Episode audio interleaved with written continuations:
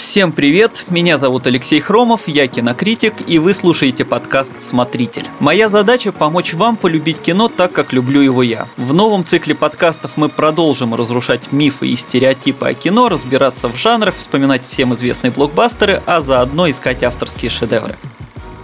Говорить о кино я буду с моим соведущим Мишей Вольных. Миша, привет. Привет, привет. Да, все верно. Будем говорить о фильмах. Сегодня у нас тема авторское массовое кино. Расскажи, Леш, для наших слушателей, что это вообще такое? До сих пор, несмотря на все более растущую популярность кино, часть публики воспринимает само понятие авторское кино как какой-нибудь низкобюджетный артхаус, там, возможно, из обязательно какой-нибудь Дании. Для умных. Да, который там его крутят на каком-нибудь фестивале, где сидит 10 очень сильно образованных образованных людей, и только они его могут понять. На самом деле все уже давно не так, и очень известные режиссеры, которых знает и любит публика, часто имеют свой собственный авторский стиль. Э, вспомнить Стэнли Кубрика великого, у которого вот эта идеальная перспектива, когда у него все сходится в одну точку. Или любимого многими Кристофера Нолана, который вместо того, чтобы снимать на зеленом экране, очень любит э, строить масштабные декорации, потом также их глобально рушить. Да, грузовик даже может взорвать. Да, бог с ним грузовик, он в последнем фильме самолет взорвал, Ого. настоящий. Да, в доводе там был реальный самолет. Или там Тарантино, который у него все люди там брызжут кровью, эти потоки крови, они настолько масштабные, что просто они максимально ненатуральные. Столько искусственного материала изводят, конечно, да. Да, да, да. И их фильмы любят и обычные зрители, и какие-то тонкие ценители кино. И вот сегодня мы поговорим про режиссеров, которые не изменяют себе, даже снимая какие-то блокбастеры. Ну, давай для начала определим, что мы называем массовым авторским кино. Вот насколько я понимаю, это стиль самого художника, набор его фирменных атрибутов, переходящих из картины в картину. Вот это все и есть признаки авторского кино. Тогда получается, что любой более или менее известный режиссер снимает кино авторское. Там Стивен Спилберг, Ридли Скотт, Джордж Лукас. Это так? Ну, не совсем так. Вообще лучше начать с того, что того же Джорджа Лукаса, его именно каким-то особым режиссером вообще лучше не считать, потому что... Продюсер? Больше продюсер, сценарист, выдумщик, изобретатель. Он очень крутой человек в, в плане продвижения кино, в плане новых каких-то идей, но там с теми же Звездными войнами он же снял только самый первый эпизод, который Новая да, надежда. Да, остальные другие режиссеры были. Да, потом он только в приквелах вернулся, и там к приквелу много вопросов именно в плане режиссуры. И он даже когда снимал Новую надежду, сам говорил, признавался, что ему трудновато, например, общаться с актерами. Режиссерских заслуг у него не так много. А что касательно остальных, ну, можно, наверное, сказать, что у Ридли Скотта есть какие-то узнаваемые черты, хотя он очень разносторонний режиссер. Просто вот многие говорят там про 啊。Чужого и то, что он там сейчас делает эти все приквелы бесконечные, но Ридли Скотт это и Тельма и Луиза, это и Марсианин, это и Гладиатор, то есть фильмы вообще разные абсолютно. Абсолютно разных жанрах, абсолютно разные там постановки стиля. Мне кажется, что и ему, и Спилбергу э, скорее важно снять что-то масштабное, что-то такое глобальное, в этом они очень хороши, конечно, нежели показывать именно какой-то свой внутренний стиль, там какую-то постановку. Хороший показатель – это если конечный продукт, который выходит в кинотеатрах, сравнивать потом как раз с их авторским видением, сразу видно, насколько их фильмы кинотеатральные, вот именно версии, они отличаются от режиссерских версий. То есть получается, что конечный продукт очень сильно курирует студия. Тут, кстати, интересно, что у Скотта ну, многие любят именно там «Бегущего по лезвию» или «Царство небесное». Угу. А когда Спилберг взялся там переделывать своего инопланетянина или «Близкие контакты третьей степени», многие подумали, что вот ему как раз не нужно вообще давать выпускать авторские какие-то режиссерские версии, потому что он там наворотил каких-то странных штук, и потом их быстро все отменили. А вот режиссерских версий «Бегущего по лезвию» их э, сколько всего вышло, ты не помнишь? Ой, там сложная история вообще, что считать режиссерской версией, потому что то, что официально студия объявляла режиссерской версией, она делалась э, без Ридли Скотта, то есть без режиссера. А. Значит, э, самое главное, которую он сам советует смотреть, она, по-моему, называется Final Cut, как раз вот она вышла через 20 лет после самого фильма, относительно недавно, можно даже так сказать. В 2007, по-моему, да? Да-да-да, вот уже в 21 веке где-то. Вот, это вот его самое личное, самое авторское. А так там, по-моему, я точно не скажу, по-моему, штук 7 версий этого фильма, его переделывали, переделывали. То есть это различные варианты, чтобы по-разному продавать этот фильм как-то по-новому? Там зависело от времени, то есть, когда он этот фильм сделал, студия заставила сильно его перемонтировать, добавила хэппи-энд, добавила закадровый текст, чтобы было понятней. Да, вот. Да. Это все никому не понравилось. Потом всплыла черновая копия, которая зрителям понравилась больше. Ее доделали и вроде как сделали режиссерку, но без него. И, в общем, там очень много вот этих мытарств. Его, короче, выпускали в разных видах. Ну, вот вроде бы он его доделал до конца, наконец. То есть, вроде есть концовка такая. По-моему, самому Харрисону Форду не понравилась идея закадрового текста. Я как-то недавно пересматривал эту версию, где он читает. Он сознательно переигрывает. Вот прям вот как будто ему вот просто всем нутром это все не нравится, это затея. Он сделал максимум, приложил усилий, чтобы запороть эту версию. Звучало плохо. Ну да, вполне да. Но мне кажется, там никто этого не хотел, просто там были какие-то тестовые аудитории, потом они сказали, что студия сказала, что надо сделать, и они кое-как это там сляпали уже. Я лично считаю, а я могу ошибаться, что массовое авторское кино возможно, когда фильм завязан на личности самого режиссера, на его видении, а успех картины, он полностью зависит от того, как он именно ее снимет. То есть э, все все равно сводится к видению создателя картины, и на это делается ставка. Верно ли это? Да, все так, потому что если мы возьмем фильм Тарантино, любой совершенно, то без Квентина Тарантино этого фильма быть не может, в принципе, потому что, ну, это полностью, там дело даже не только в написании сценария,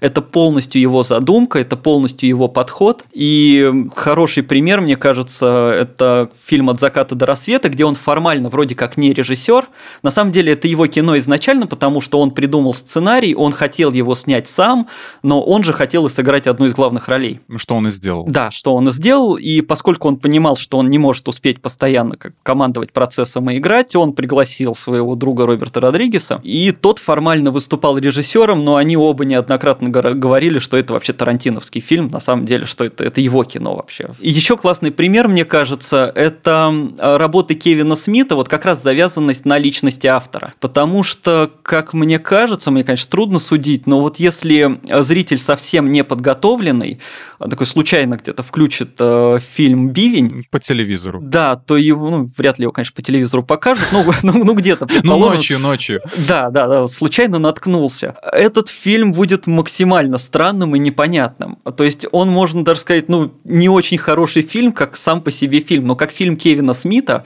он очень крутой. Если знать именно личность режиссера, как придумывался этот фильм, откуда он там зародился, как это вообще все происходит, то фильм начинает играть по-другому, и он, он действительно крут именно как работа Кевина Смита или тот же «Красный штат». Ты смотрел стендап, где он рассказывал про создание вот «Красного штата»? Нет, стендап Нет? я не видел. А, очень советую, всем советую вообще это посмотреть. А, он называется «Кевин Смит. Гори в аду». Вот. Он рассказывал, собственно, как они придумывали этот фильм, про вот эти прообразы, сумасшедшую семью проповедников, которая там им все время устраивала протесты против их фильмов, а Кевин Смит стал устраивать контрпротесты, значит, против этих проповедников. И получается, что если смотреть «Красный штат» просто как вот э, типа, какую-то криминальную комедию, то, ну, можно немножко офигеть, потому что почему там с середины герои вообще были одни, а потом стали другие, почему как-то все это происходит максимально нелогично. А если послушать про создание этого фильма, что он его так и придумывал, так оно и должно было быть, э, то вот и выплывает, что это очень крутое кино, потому что оно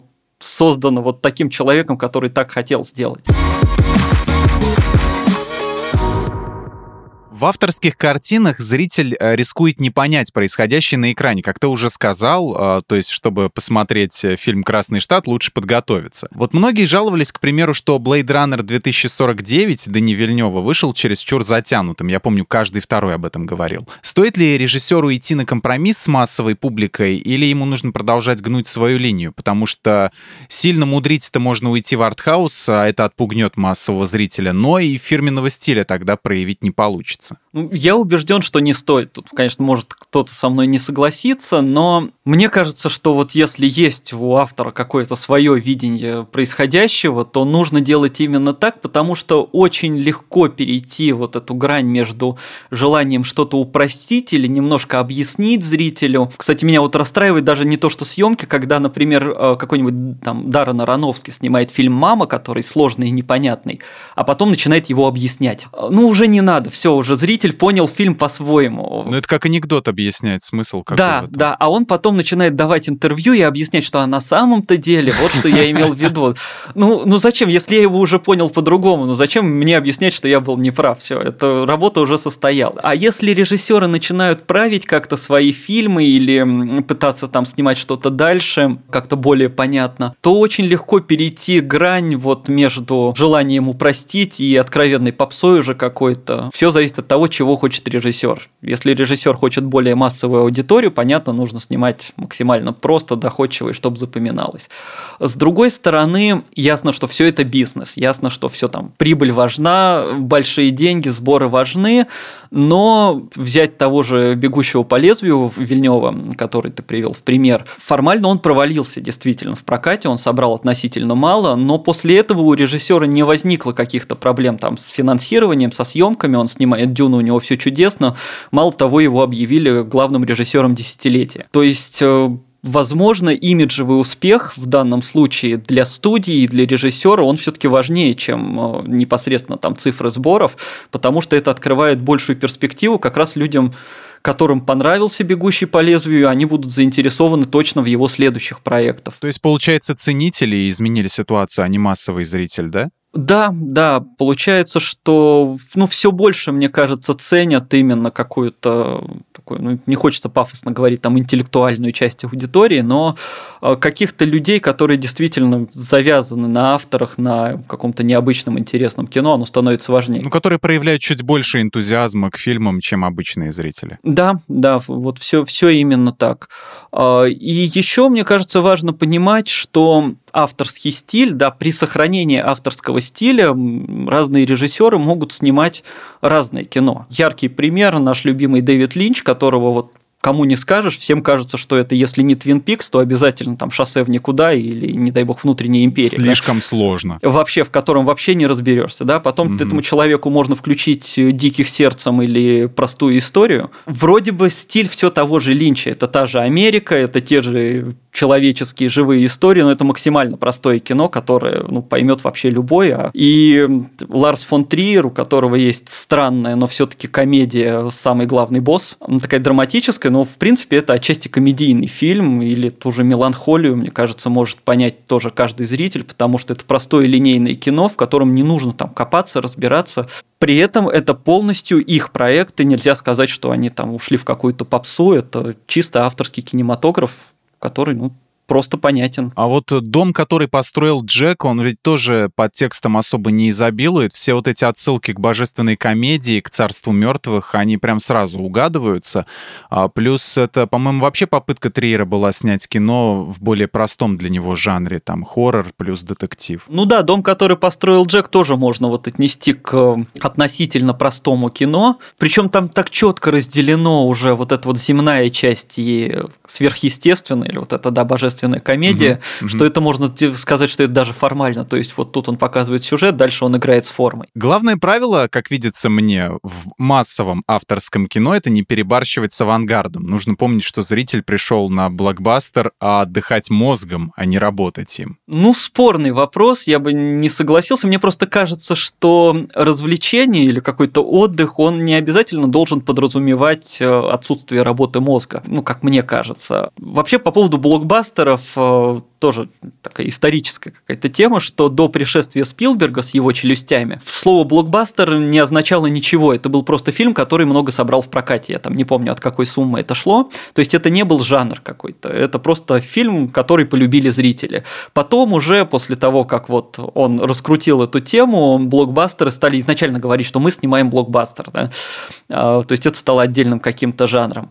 Но при этом тот же Кристофер Нолан снимает те самые блокбастеры, по-другому их не назовешь, но иногда он усложняет сюжет, иногда даже слишком. Там его кто-то любит, кто-то ненавидит за то, что у него как раз иногда вот этот сложный концепт важнее самого содержания. Да, что вот фильм-концепт, как тот же «Довод». Среди моих знакомых точно нету того, кто бы ненавидел прямо люто Нолана. Просто не понимают, может быть. Э, ну, я не знаю, я не берусь судить других людей. Э, есть люди, я их знаю, как бы, если не лично, то там по общению через интернет, по личному, вот которые считают, что это такой неоправданно раздутый режиссер, которого зря любят, и вообще он глупостями занимается. Overrated. Ну, типа того. Ну, то есть, я, в принципе, плохо понимаю вот эту идею, как переоцененный. Там, Переоцененный нет, даже такого слова нету в словаре. Я вот, искал вот, специально. вот. То есть, если оценили, ну, значит, оценили. То есть, Да, да, э, да, Где, согласен. г- где же объективное мнение? Ну, никто не скрывает, и сам Нолан не скрывает, что ему часто, да, концепт, идея важнее там. И при этом его фильмы собирают. При том, что они, да, сложные, иногда там чувствуешь себя дураком, пытаясь понять его там с первого просмотра.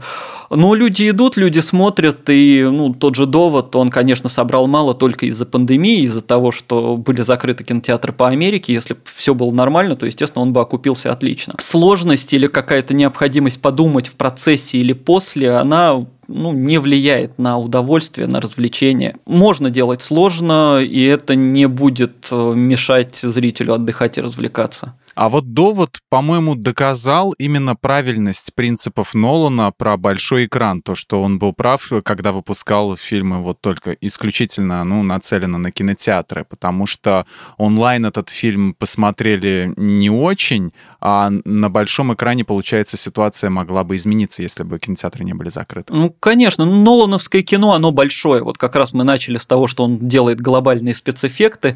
Тот же довод – это максимально большое кино, там все самое огромное, там большие яхты, большие самолеты, большие здания, корабли. Ну и смотреть на это все на смартфоне уже как-то как не так, не катит. Все, все теряется, остается только сюжет, а ну, к сюжету уже там можно начинать придираться. Когда ты приходишь в кино, ты смотришь именно на этот масштаб, максимально громкий звук, то есть это фильм снятый вот ради этого, ради глобальности. Вот это. Поэтому, конечно, ему его важно было выпустить на больших экранах. Там спорят по поводу того, помогло это индустрии или наоборот ее сгубило, но это уже отдельный вопрос производителей, зрителю тут судить трудно.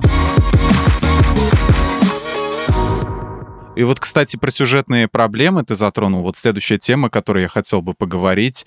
А, опять же, начнем с Кристофера Нолана. А, фильм «Интерстеллар». Один блогер на Ютьюбе, ну, такое как бы отечественное порождение ностальгирующего критика, он нашел в фильме «Интерстеллар» очень много ляпов, сюжетных дыр, каких-то научных неточностей, вообще в целом ошибок. В то же время широким массам фильм понравился. Оценки на Rotten Tomatoes, на MDB у него до сих пор высокие. Вот Почему так? Людям не сильно важны детали вот эти вот всякие? Ну, мне кажется, вот это желание докопаться до всех мелочей, оно зачастую только вредит. То есть ляпы будут в любом фильме, ну, почти в любом. Если начинать именно разбирать их, э, там, за исключением абсолютных каких-то перфекционистов, какие-то детали всегда не сойдутся. Если говорить именно про то, что называют именно киноляпами, да, вот э, интересный факт, что есть э, специальные же работники даже в кино или в сериалах, которые, которые дол... замечают вот эти. которые должны следить за деталями. Значит, они находятся на площадке со сценарием там или с какими-то своими распечатками. И вот, значит, если герой там порвал куртку, поскольку фильмы часто снимают же нелинейно, да, то есть там что-то раньше, что-то позже. В разном порядке, да. Да, да, вот он должен следить, что все то, что по сюжету после, а, значит, куртка должна быть порвана, и вот именно на этом месте. Mm-hmm. Все, что до, куртка должна быть не порвана. Но все равно, мне кажется, даже при такой проработке потом монтаж идет, что-то может переклеиться, потом могут быть досъемки, еще что-то. Все равно могут всплыть какие-то такие мелкие ошибки. Вот это просто особенности кинопроизводства. Что касательно логических или каких-то сюжетных допущений, то в любом фильме, это нужно признать, в любом фильме всегда есть элемент допущения, элемент какой-то беспричинности, просто драма ради драмы, потому что без этого, особенно фантастики или ужасов или чего-то, их просто не будет. Если люди будут вести себя логично, половина фильма ужасов исчезнет сразу, там слэшеры особенно. Да, то есть... Не будет никаких убийц. Да, герои сразу позвонят в полицию, и на этом все закончится. Там, и они, они не будут расходиться. Вот, все. И ничего не произойдет. Ну, потому хэппи-энд. Все. Да, хэппи-энд. Кстати, это очень классно попытались объяснить в фильме «Хижина в лесу», когда они как будто бы объяснили причину происходящего, что их там газом травят, чтобы они нелогично себя вели. Вот, вот да, да, да. Все, все вот эти глупости. В любом случае, мы говорим о вымышленном мире каком-то, в котором есть элементы допущений. Конечно, это не включает в себя стаканчики от кофе в «Игре престолов», понятно, это был косяк такой, вот и там потом пластиковая бутылка еще появилась. Это грандиозный косяк. Но то, что в Интерстеллар там э, отправили не роботов в космос, а людей, ну, так нужно было, иначе бы не состоялся фильм. Окей, об этом можно спорить, но это драма ради драмы, оно так должно быть. И я всем, кто очень любит докапываться именно до вот таких каких-то сюжетных допущений, я всем таким людям очень советую, да и вообще всем советую посмотреть прекрасный фильм «Шина». Ты его не видел? Я знаю, что это про шину, которая... шину-убийцу, которая убивала людей. Да, да, все так, но на самом деле это только небольшая часть прелести этого фильма. Э, его снял Квентин Дюпье, это мистер Вазу. Он же и режиссер, и писатель, там, и на дуде игрец, то есть он все умеет. Фильм, значит, начинается он с чего? Так как кратенько совсем начинается с чего? Дорога, на дороге стоят стулья, по дороге едет машина и аккуратно сбивает все эти стулья. Из багажника машины вылезает человек, полицейский, берет стакан воды у водителя, подходит к камере и начинает рассказывать, что вот почему в фильме «Инопланетянин» инопланетянин был коричневый. Нет причины, это просто так. В любом фильме есть элемент беспричинности. И вот этот фильм, который мы сейчас покажем, это аммаж беспричинности. И этот фильм, который действительно, во-первых, там все происходит просто так, но действительно действительно там главный герой колесо, которое может взрывать головы всем. А важно еще, что там сюжет развивается под влиянием зрителей, которые сидят в пустыне с биноклями. Вот. И mm-hmm. пока зрители смотрят, это все происходит. И они начинают в какой-то момент докапываться до сюжета. В общем, это очень классно показывает, что ну вот кино может быть бессмысленным и беспричинным. И если как бы ты его смотришь, нужно его просто смотреть, а не надо вот в бинокль высматривать и говорить, что я хочу другую концовку. Это очень как-то, не знаю, мне, мне кажется, после него, после этого фильма, большинство других картин воспринимаются легче. То есть допущения в других фильмах, они воспринимаются намного легче. То есть сначала лучше посмотреть «Шину», а потом вам будет проще воспринимать другие фильмы. Можно да. уже от него отталкиваться и смотреть другое. Да, все так. Вот смотри, бытует мнение, что главное в массовом кино — это грамотное создание иллюзии. А за наукой и деталями это надо в научную фантастику, в сериалы и телефильмы а здесь иллюзия превалирует. Да, вот, ну это продолжение той же темы. Важно создать мир, важно создать ощущение. Если ты затягиваешь в это зрителя, если э, получается это сделать, то любые какие-то допущения, любые какие-то нестыковки, э, они прокатят. Если взять фильм «Терминатор», который, ну, он прекрасный, великий фильм, в общем-то, давно уже признано, да. и там же сама идея «Терминаторов» в том, что они должны были быть, машины создали роботов, которые неотличимы от людей, которые могут скрываться среди людей. При этом люди живут в подвалах, в канализации где-то, люди тощие, такие все бледные, хрупкие, терминаторы это огромные качки такие квадратные, которых ну, ну никак не спутаешь с этими людьми. Когда Кэмерона спрашивали, почему так, он ответил вот то же самое, что ну просто это кино, потому что, потому что так лучше... Контраст создать надо. Да, так лучше выглядело, так они страшнее выглядят. И, в общем-то, до этого начинают докапываться только после каких-то отдельных уже разборов. Нет людей, которые, ну, может, есть, но меньшинство, которые вот в процессе просмотра скажут, что «а, я не верю в этот фильм». Нет, фильм в целом-то работает ну вот такая нестыковка, но окей, зато она работает на атмосферу. А как ты относишься к такому мнению, что конечный результат оправдывает любые средства? То есть если зрителя удалось неплохо загрузить и одурманить, а вышел он из кино довольный, то цель достигнута? Да, наверное, положительно отношусь, потому что, ну опять же, вот это вот желание докопаться и всмотреться, оно скорее разрушит атмосферу, и некоторые зрители, мне кажется, сами пытаются себе испортить настроение, да, пытаясь где-то mm-hmm. высмотреть что-то, я не знаю, там это влияние влияние некоторых обзорщиков или сами по себе такие. Изначально негативный настрой. Да, да, и вот э, мой любимый поэт Анатолий Багрицкий когда-то написал э, очень хорошие строчки «20 лет я слушал ноты вместо музыки». То есть вот, вот это вот желание смотреть детали вместо того, чтобы смотреть э, историю в целом, оно вредит. Если получилось, если ты погрузился в эту атмосферу, это очень хорошо, значит, это кино тебе попало. Конечно, бывают такие фильмы-обманки, когда вот, да, ты постфактум его начинаешь разбирать и понимаешь, что, ну, там все было не так хорошо. Отчасти к этому, как ни странно, можно отнести как раз нового «Бегущего по лезвию», потому что если задумываться о деталях, понимаешь, что, ну, какие-то сцены между собой не сильно связаны. История выживания Рика Декарта тоже какая-то достаточно сомнительная. Ну, в общем, там много вопросов, но об этом ты обо всем думаешь уже сильно после просмотра и, скорее всего, не после первого пока ты смотришь этот фильм, все прекрасно. Я его смотрел уже раза четыре, по-моему. Два раза я смотрел его в кино, а потом уже еще дома. Вот. И каждый раз мне хорошо, то есть я все равно люблю этот фильм. А на меня он вообще произвел такое впечатление, что я ни обзоров практически на него не смотрел, чтобы не разочаровываться, и не вдумывался вообще. Очень понравилось, поэтому. У меня, значит, с ним связано, э, связано одно из самых больших таких ярких впечатлений. Я был именно с первым просмотром, я был на пресс-показе. А чем был прекрасен прекрасен «Бегущий по лезвию» его рекламная кампания тем, что было непонятно ничего. Были ролики, понимали, что все сняли красиво, но при Никто этом... не знал о чем. Да, сюжет непонятен. В рекламе умудрились, к счастью, не раскрыть сюжет. Я шел туда вообще не зная, что там будет. Пресс-показ отобрали у всех мобильники. Значит, там это сложили все в ячейки. Охрана там тоже внимательно следила, чтобы, не дай бог, кто нигде не копался. То есть хм. атмосфера полностью закрытая, никто не отвлекается, никто там, значит, не, не сидит в телефонах. Вот. Но важнее даже не это. Важнее, что... Они знали, они знали, думают, сейчас фильм затянутый покажется, они достанут телефоны свои. Возможно, возможно. Но важнее даже другое. Вот после закончился фильм, а, я вышел из кинотеатра, это уже был поздний вечер, дождь на улице, и вот это вот мелькание таких же неоновых огней, как в кино. И у меня было невероятное вот это ощущение, что как будто я вышел не из фильма, а прямо в фильм. Я не могу таким же похвастаться, я вышел на какую-то грязную стоянку осеннюю и понял, что это далеко не бегущий по ну, ну, это разовые опыты такие. В следующий раз у меня такой, наверное, только с Джокером было, как-то вот, наверное, совпало с внутренними ощущениями, с этим там, с телевидением, с политической ситуацией, с чем-то еще, и вот у меня тоже было ощущение, что вот я сейчас, как бы, я не ухожу из этого кино, я все равно с ним где-то остаюсь. Вот это, это, это, мне кажется, очень важно тоже. Хорошие режиссеры авторского кино для широкой аудитории а, постепенно переходят с большого экрана на стриминговые платформы. Допустим, «Ирландец» Скорсезе, он вышел на Netflix, а, это еще до пандемии и закрытия кинотеатров, хотя он был показан в нескольких кинотеатрах в США, ну, не, не очень большим таким, не очень большой прокат у него был.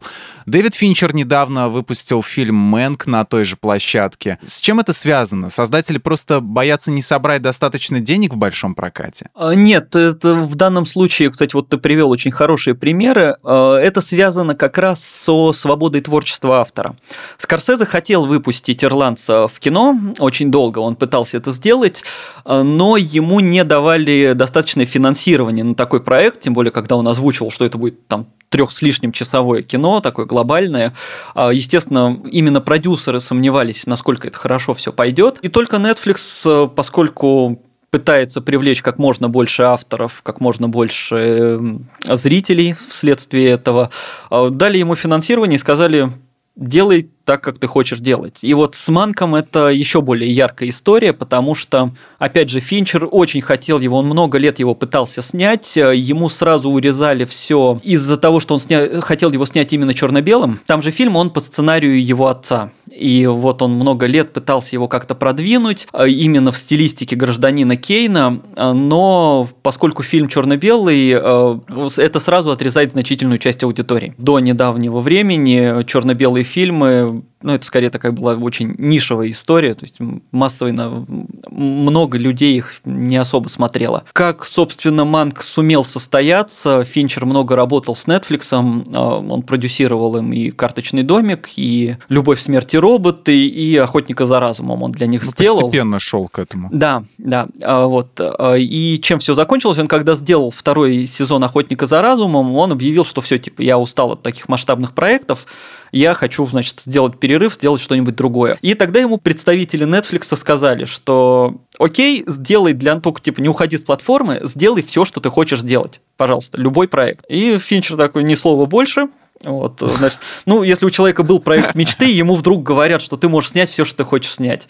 Естественно, он взялся и сделал именно манка, именно черно-белым, именно в, то, в том стиле, в котором он хотел его снять. То есть э, здесь как раз хороший показатель, что эти фильмы не могли состояться нигде, кроме Netflix там, ну или какой-то аналогичной платформы, просто в кино бы их не пустили, либо студии-продюсеры заставили бы их сильно как-то меняться. Там Манг был бы цветным, ирландец был бы короче или вообще бы не вышел. Ты вот сказал по поводу черно-белых фильмов и удивил меня, если честно. Я не думал, что они меньше собирают зрителей, ведь недавно же вышел фильм «Малькольм и Мэри», по-моему, он так назывался. Да, но, но он тоже на Netflix вышел. Не, последние годы э, возвращается уже эта тема, то есть сейчас мода на ретро, и там где-то в 2010-х, наверное, пошла какая-то вот большая популярность э, ретро-стилю, и возвращаются, и там появляется там тот же Роберт Эггерс, который «Маяк» снимает не то, что черно-белым, он снимает его на старую 4 камеру. на 3. Да, ага. там не 4 на 3, нет, а там, сколько? там 1 на 1,19. Это значит а, очень редкий, очень старый формат. А, почти на бабушкином телевизоре смотреть. Ну, почти. Там суть была в том, что, если разбираться, значит, вот был формат 4 на 3, а потом, когда какое-то время пытались на ту же пленку, я плохо в этом разбираюсь, а, на ту же пленку вклеивать сразу звуковую дорожку, кадр стал еще уже. Так снимали недолго, потому что это было очень неудобно. Но вот он взял вот этот самый какой-то древний редкий формат и вот, вот выпустил именно на зернистой пленке и вот такой квадратный. В общем, есть такое. Но вот сейчас это хорошо развивается, но все равно как-то у индустрии, там, насколько я понимаю, есть какие-то предрассудки, что черно-белое кино может отсечь там часть зрителей, которые ищут именно просто развлечений. Сама аудитория вообще способна как-то повлиять на производителей авторского массового кино? Ну, то есть, допустим, если Финчер снимал кино для думающей аудитории, которой приходилось ходить в кинотеатры, то сейчас эта аудитория сидит в интернете, потому что там, ну, проще посмотреть все это. И, соответственно, теперь уже Финчеру приходится переходить в онлайн, потому что там его зрители. Получается, что перебираются авторы, перебираются зрители или наоборот, то есть вот это все друг за друга цепляется, потому что там больше возможностей возможностей творить что-то именно необычное. И мне еще кажется, что на это влияет и еще одна составляющая, что если мы говорим о фильмах, там, которые требует осмысления или внимательного просмотра, а, может отчасти влиять, ну, то, что в зале бывает трудновато погрузиться полностью из-за окружающих... Посторонних зрителей. Да, да, то есть вот э, при том, что рекламная кампания фильмов не всегда соответствует самому фильму, и взять фильм «Реинкарнация» Ари Астера, э, его рекламировали как ужастик, и часть людей, которая пришла просто посмотреть какой-то забавный ужастик, она к середине начинала скучать, начинала дурачиться, э, я просто сам был свидетелем этому,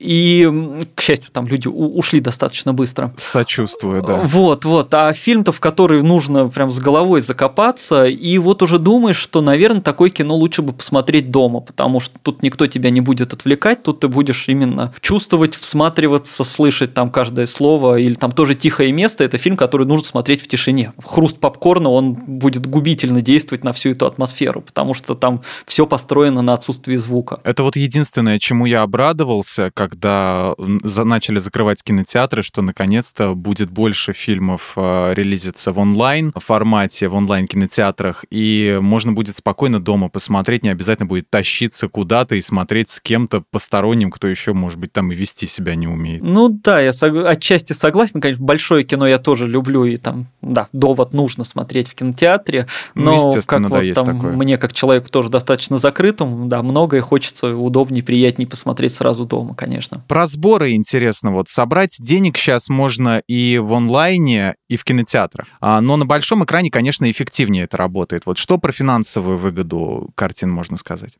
Тут мне трудно говорить, как бы я не настолько знаток именно там какой-то бизнес-части, именно финансовой. Бокс-офисов. Да, да, ну, конечно, в кинотеатрах э, больше сумм, и там, как «Аватар» или «Мстители» 2 миллиарда собрать в онлайне, ну, наверное, трудно. С другой стороны, э, площадки сейчас, ну, у них, я так понимаю, идет же, если говорить там про Netflix или там Disney+, или вот эти прочие платформы, у них идет э, за счет подписчиков, то есть им важно, сколько аудитории они привлекут э, благодаря какому-то релизу. Соответственно, если выпускается какой-то громкий фильм там того же Финчера или Скорсезе на Netflix, подписывается значительная часть аудитории, часть этой аудитории останется в перспективе. То есть там сборы в принципе считаются по-другому, им важнее на долгую перспективу это, чтобы зрители с ними остались. Для них вот опять же в данном случае, видимо, имиджевый какой-то успех, он важнее непосредственно там конкретного какого-то сбора. Поэтому они перетягивают к себе авторских режиссеров вот именно. Да, да, да, конечно. То есть э, для них это именно показатель статуса, показатель того, что вот приходите к нам, у нас выпускает там свои фильмы Финчер, они подписывают с ними там долгосрочные контракты, что он будет какие-то там сериальные, особенно шоураннеры, там, что он будет только для них работать, чтобы зрители следовали за своим любимым автором. Тарантино, Уэс Андерсон, Эдгар Райт. Вот подобные режиссеры снимают почти на стыке артхауса и мейнстрима. В чем их секрет? Вот можно ли вывести какую-то идеальную формулу, формулу успеха подобного авторского кино а, для, ну, среди широкой аудитории? Или гениями только рождаются? Если у человека есть какой-то свой яркий узнаваемый стиль, и зрителям он нравится, то он придерживается этого стиля, и это обеспечивает узнаваемость его работ. Тарантино, сколько не пытаются его копировать, а уже часто говорят, там, это фильм в стиле Тарантино, но все равно. Его почерку, его ну, ни с кем не спутать, и любые там и подражатели, и просто сходные режиссеры, там, взять того же Родригеса, он вроде снимает похоже, но все равно это другое. Это свой колорит, это свои эмоции какие-то. У Тарантино эти бесконечные диалоги, которые при этом не скучные, там, они сняты необычно, это круговая съемка или там съемка в движении, как криминальное чтиво, где они там говорят, говорят, а сцена же не кажется скучной, потому что вот они едут, они потом идут, поднимаются по лестнице. То есть это все длинные кадры, только разговор. Но кажется, что это все очень динамично, это как-то захватывает. Или в «Бешеных псах», где Тим Рот стоит на крыше и репетирует да, а, да. то, как он будет рассказывать. Да, потрясающе. Ну, «Бешеные псы» вообще тоже это вот, казалось бы, первый такой полноценный фильм режиссера. Ну, как он угу. построен, то есть снять фильм ограбление, не показывая ограбление, это уже интересный подход. Да, шикарно. Вот, и он классный, при том, что там бюджет минимальный какой-то, ну, почти все в одном помещении, но оно построено потрясающе, и вот из этого вырос стиль, который вот всем нравится. И мало того, у Тарантино все его фильмы, это вот этот стиль Тарантино, это по сути же компиляция стилей всего старого кинематографа. Это такое глобальное признание в любви кино. И там mm-hmm. «Убить Билла» — это амаш, наверное, вот это все фильмы про боевики, про единоборство. А венец всего этого «Однажды в Голливуде», наверное. А, «Однажды в Голливуде», да, это такая очень, можно сказать, даже трогательная, то есть там, где он перестал притворяться и пря- прямо сказал, что да, я снимаю вот кино просто про кино. Это, это мои все фильмы, а не просто про фильмы. Потому что вот да, однажды в Голливуде он показал уже внутреннюю кухню этого процесса и с такой любовью, иронией и с такой сказочностью. Вот меня безумно покорило это, потому что я много копался до выхода фильма в «Зачем я это делал?» чуть с ума не сошел, э, в биографии Чарльза Мэнсона, во всем этом происходящем. И финал фильма, он, конечно, меня просто он обезоруживающий захватывающе настолько, что понимаешь, что человек как бы хотел снять сказку. Да, просто, просто сделал альтернативную версию истории. Да, да. Как, как бы это могло быть, как бы хотелось, чтобы это было. То есть вот что если, если бы это все было чуть более сказочным и героическим, это, это прекрасно, конечно. И еще интересно, что, продолжая там идею того же Тарантино, да, фильмов в стиле Тарантино, что часто получается, что яркий какой-то автор – он сам уже начинает задавать стиль, то есть э, появляются фильмы в стиле вот этого автора, ему, ему пытается копировать, и это все расходится уже на какие-то массовые проекты, то есть и мы, если возьмем неоновую трилогию Рефна, да, э, особенно фильм «Драйв», он фактически задал вот этот тон ну, каких-то таких неонуара на целые десятилетия, мне кажется. То есть его много копировали, ему много подражали, и ну и мне кажется, Гослинг после этого очень часто играл такого же персонажа, в общем-то, в «Бегущем по лезвию» он, ну, почти такой, не сказать, что это как ограничивает актера, просто ему очень подходит этот образ. Блин, ну это все очень классно, и действительно получается, что автор создает свой стиль, а потом этот стиль становится общим. Перейдем к советскому кино. Вот что интересно, в стране, где снимали время вперед, пропагандировался пролетарский образ жизни, и в любой момент мог наступить коммунизм, появился Андрей Тарковский. А он изменил не только наш, но и мировой кинематограф, и несмотря на то, что ему постоянно мешали цензоры, партийные чиновники, у него есть даже дневник, где это все подробно описывается, он всегда отстаивал свое видение и никому не уступал. А интересно вообще, как его фильмы нашли отклик у зрителей, учитывая, какой тогда вообще пренебрежительный окрас носил носило само слово «интеллигент». А в чем успех Тарковского? Вот хочется как раз начать с того, что э, очень мне не нравится тенденция последних лет, что некоторые начинают говорить, э, будто вот эта цензура, это жесткий строй, он помогал творить, там что-то помогал... Пробиваться. С, да, создавать, пробиваться, было выше качества. Я никогда, наверное, с этим не соглашусь, потому что ну, я глубоко убежден, что Тарковский тот же, или Колотозов, или Клушанцев, они бы наснимали намного больше и намного еще более крутого, если бы им не если мешали. Если не занавес. Угу. Да, если бы не ограничивали, не мешали. Что касательно зрителей, ну, массовые какие-то там разговоры вот по поводу пренебрежения к интеллигентам, это одно, ну, многим людям всегда хочется думать, хочется узнавать что-то новое, и поэтому интересовались, потому что, ну, мне кажется, всегда было понятно, что Тарковский это очень необычный, очень яркий такой человек, который рассказывает все, ну, подает все так, как никто другой не сможет. Людям всегда было интересно хорошее кино. Здесь еще вещь в том, что не все сплошь были Шариковы, а какими вот зрители видела партия, цензоры и прочие.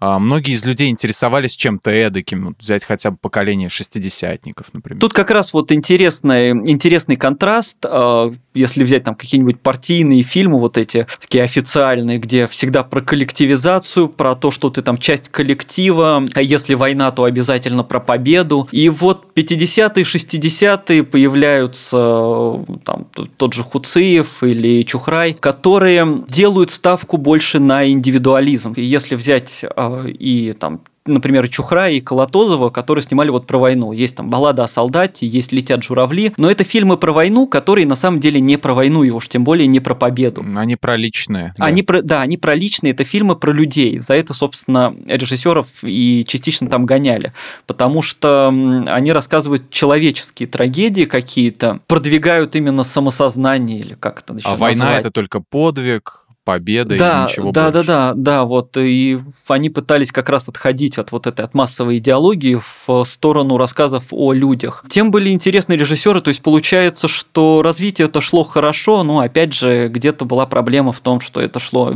не благодаря, а вопреки, и режиссерам приходилось иногда там что-то скрывать, где-то притворяться, чтобы а, их фильмы хоть как-то дошли до проката. Георгий Данелли один из самых популярных советских режиссеров. Он создавал авторские фильмы, но видели их все. Его картины не перегружены каким-то глубоким подтекстом. Основной упор сделан в основном на настроение и атмосферу, и юмор. Вот. В том числе особое настроение задавала музыка Ги Кончели. А вот здесь успех в простоте? Да, в простоте, но в простоте такой немножко хитрый. То есть он умело создавал якобы простые фильмы. То есть иллюзия такого наивного кино. И это очень ценно, потому потому что оно вроде бы всем понятно, оно вроде бы забавно, и есть там фильм «Не горюй», там, да, он такой. Ну, это все вроде бы и трагическая комедия, вроде бы и легко, вроде бы и забавно, но получается, что все равно этот фильм цепляет, этот фильм очень живой и слишком их можно... глубокие получались фильмы. Да, они, они, их можно цитировать, их э, они запоминаются. С музыкой, в принципе, тоже работает он и тот же Кончели, и, и он там с Андреем Петровым работал. А музыка тоже, ну, можно сказать, цитируемая, она запоминается, она западает, и получается, что это вроде как и очень массовое кино, очень лег, легкое кино. А, при этом там есть над чем подумать и всегда есть в чем покопаться. То есть фильм не, не глупая комедия уж точно. А вот есть такое мнение, что режиссеры в скором времени вообще станут не нужны. То есть блокбастеры, аттракционы и тематические парки, так называемые, они их вполне могут создавать продюсеры. Это фантастика или такое может быть, правда? Мне кажется, фантастика. Ну, то есть, если смотреть на развитие индустрии в целом, а, возможно, какие-то там новые виды искусства, интерактивное кино, ну, оно сейчас слабо, но вроде бы развивается. Ну, да, в там, сериалах или... в основном, да. Ну да, сочетание кино с компьютерными играми, может быть, будут какие-то, вот, как ты сказал, какие-то тематические парки, где это будет ну, в каком-то Аватар таком, какой-нибудь. Ну да, да, да, в каком-то более интерактивном или там VR-виде, я не знаю, тут можно фантазировать как угодно. Но если говорить именно о самом состоянии кинематографа, то мне кажется, сейчас с тенденциями это все нормально, то есть даже в компьютерных играх делают акцент там на интересных авторов, на сценариях или актерах. Поэтому и в том же кино сейчас это вполне развивается, сейчас наоборот какие-то появляются новые интересные авторы. Если взять фильмы ужасов, есть Ари Астер, есть Роберт Эггерс, которые в, в ужастике умудряются добавить и авторский почерк, какие-то интересные подтексты. Поэтому нет, не думаю, что все это превратится только в развлечения и аттракционы. Ну и подытожим немножко. Короче говоря, как я понял, вот этот коктейль авторского и массового кино, он у зрителя пользуется спросом. Потому что там, условно говоря, артхаус и мейнстрим. Значит, он какое-то время еще будет популярен, так? Да, все, конечно, так. Не все, по крайней мере, поначалу готовы смотреть что-то прям радикально сложное, замороченное. Угу, авторское. А, да, и снятое каким-то там независимым, неизвестным режиссером.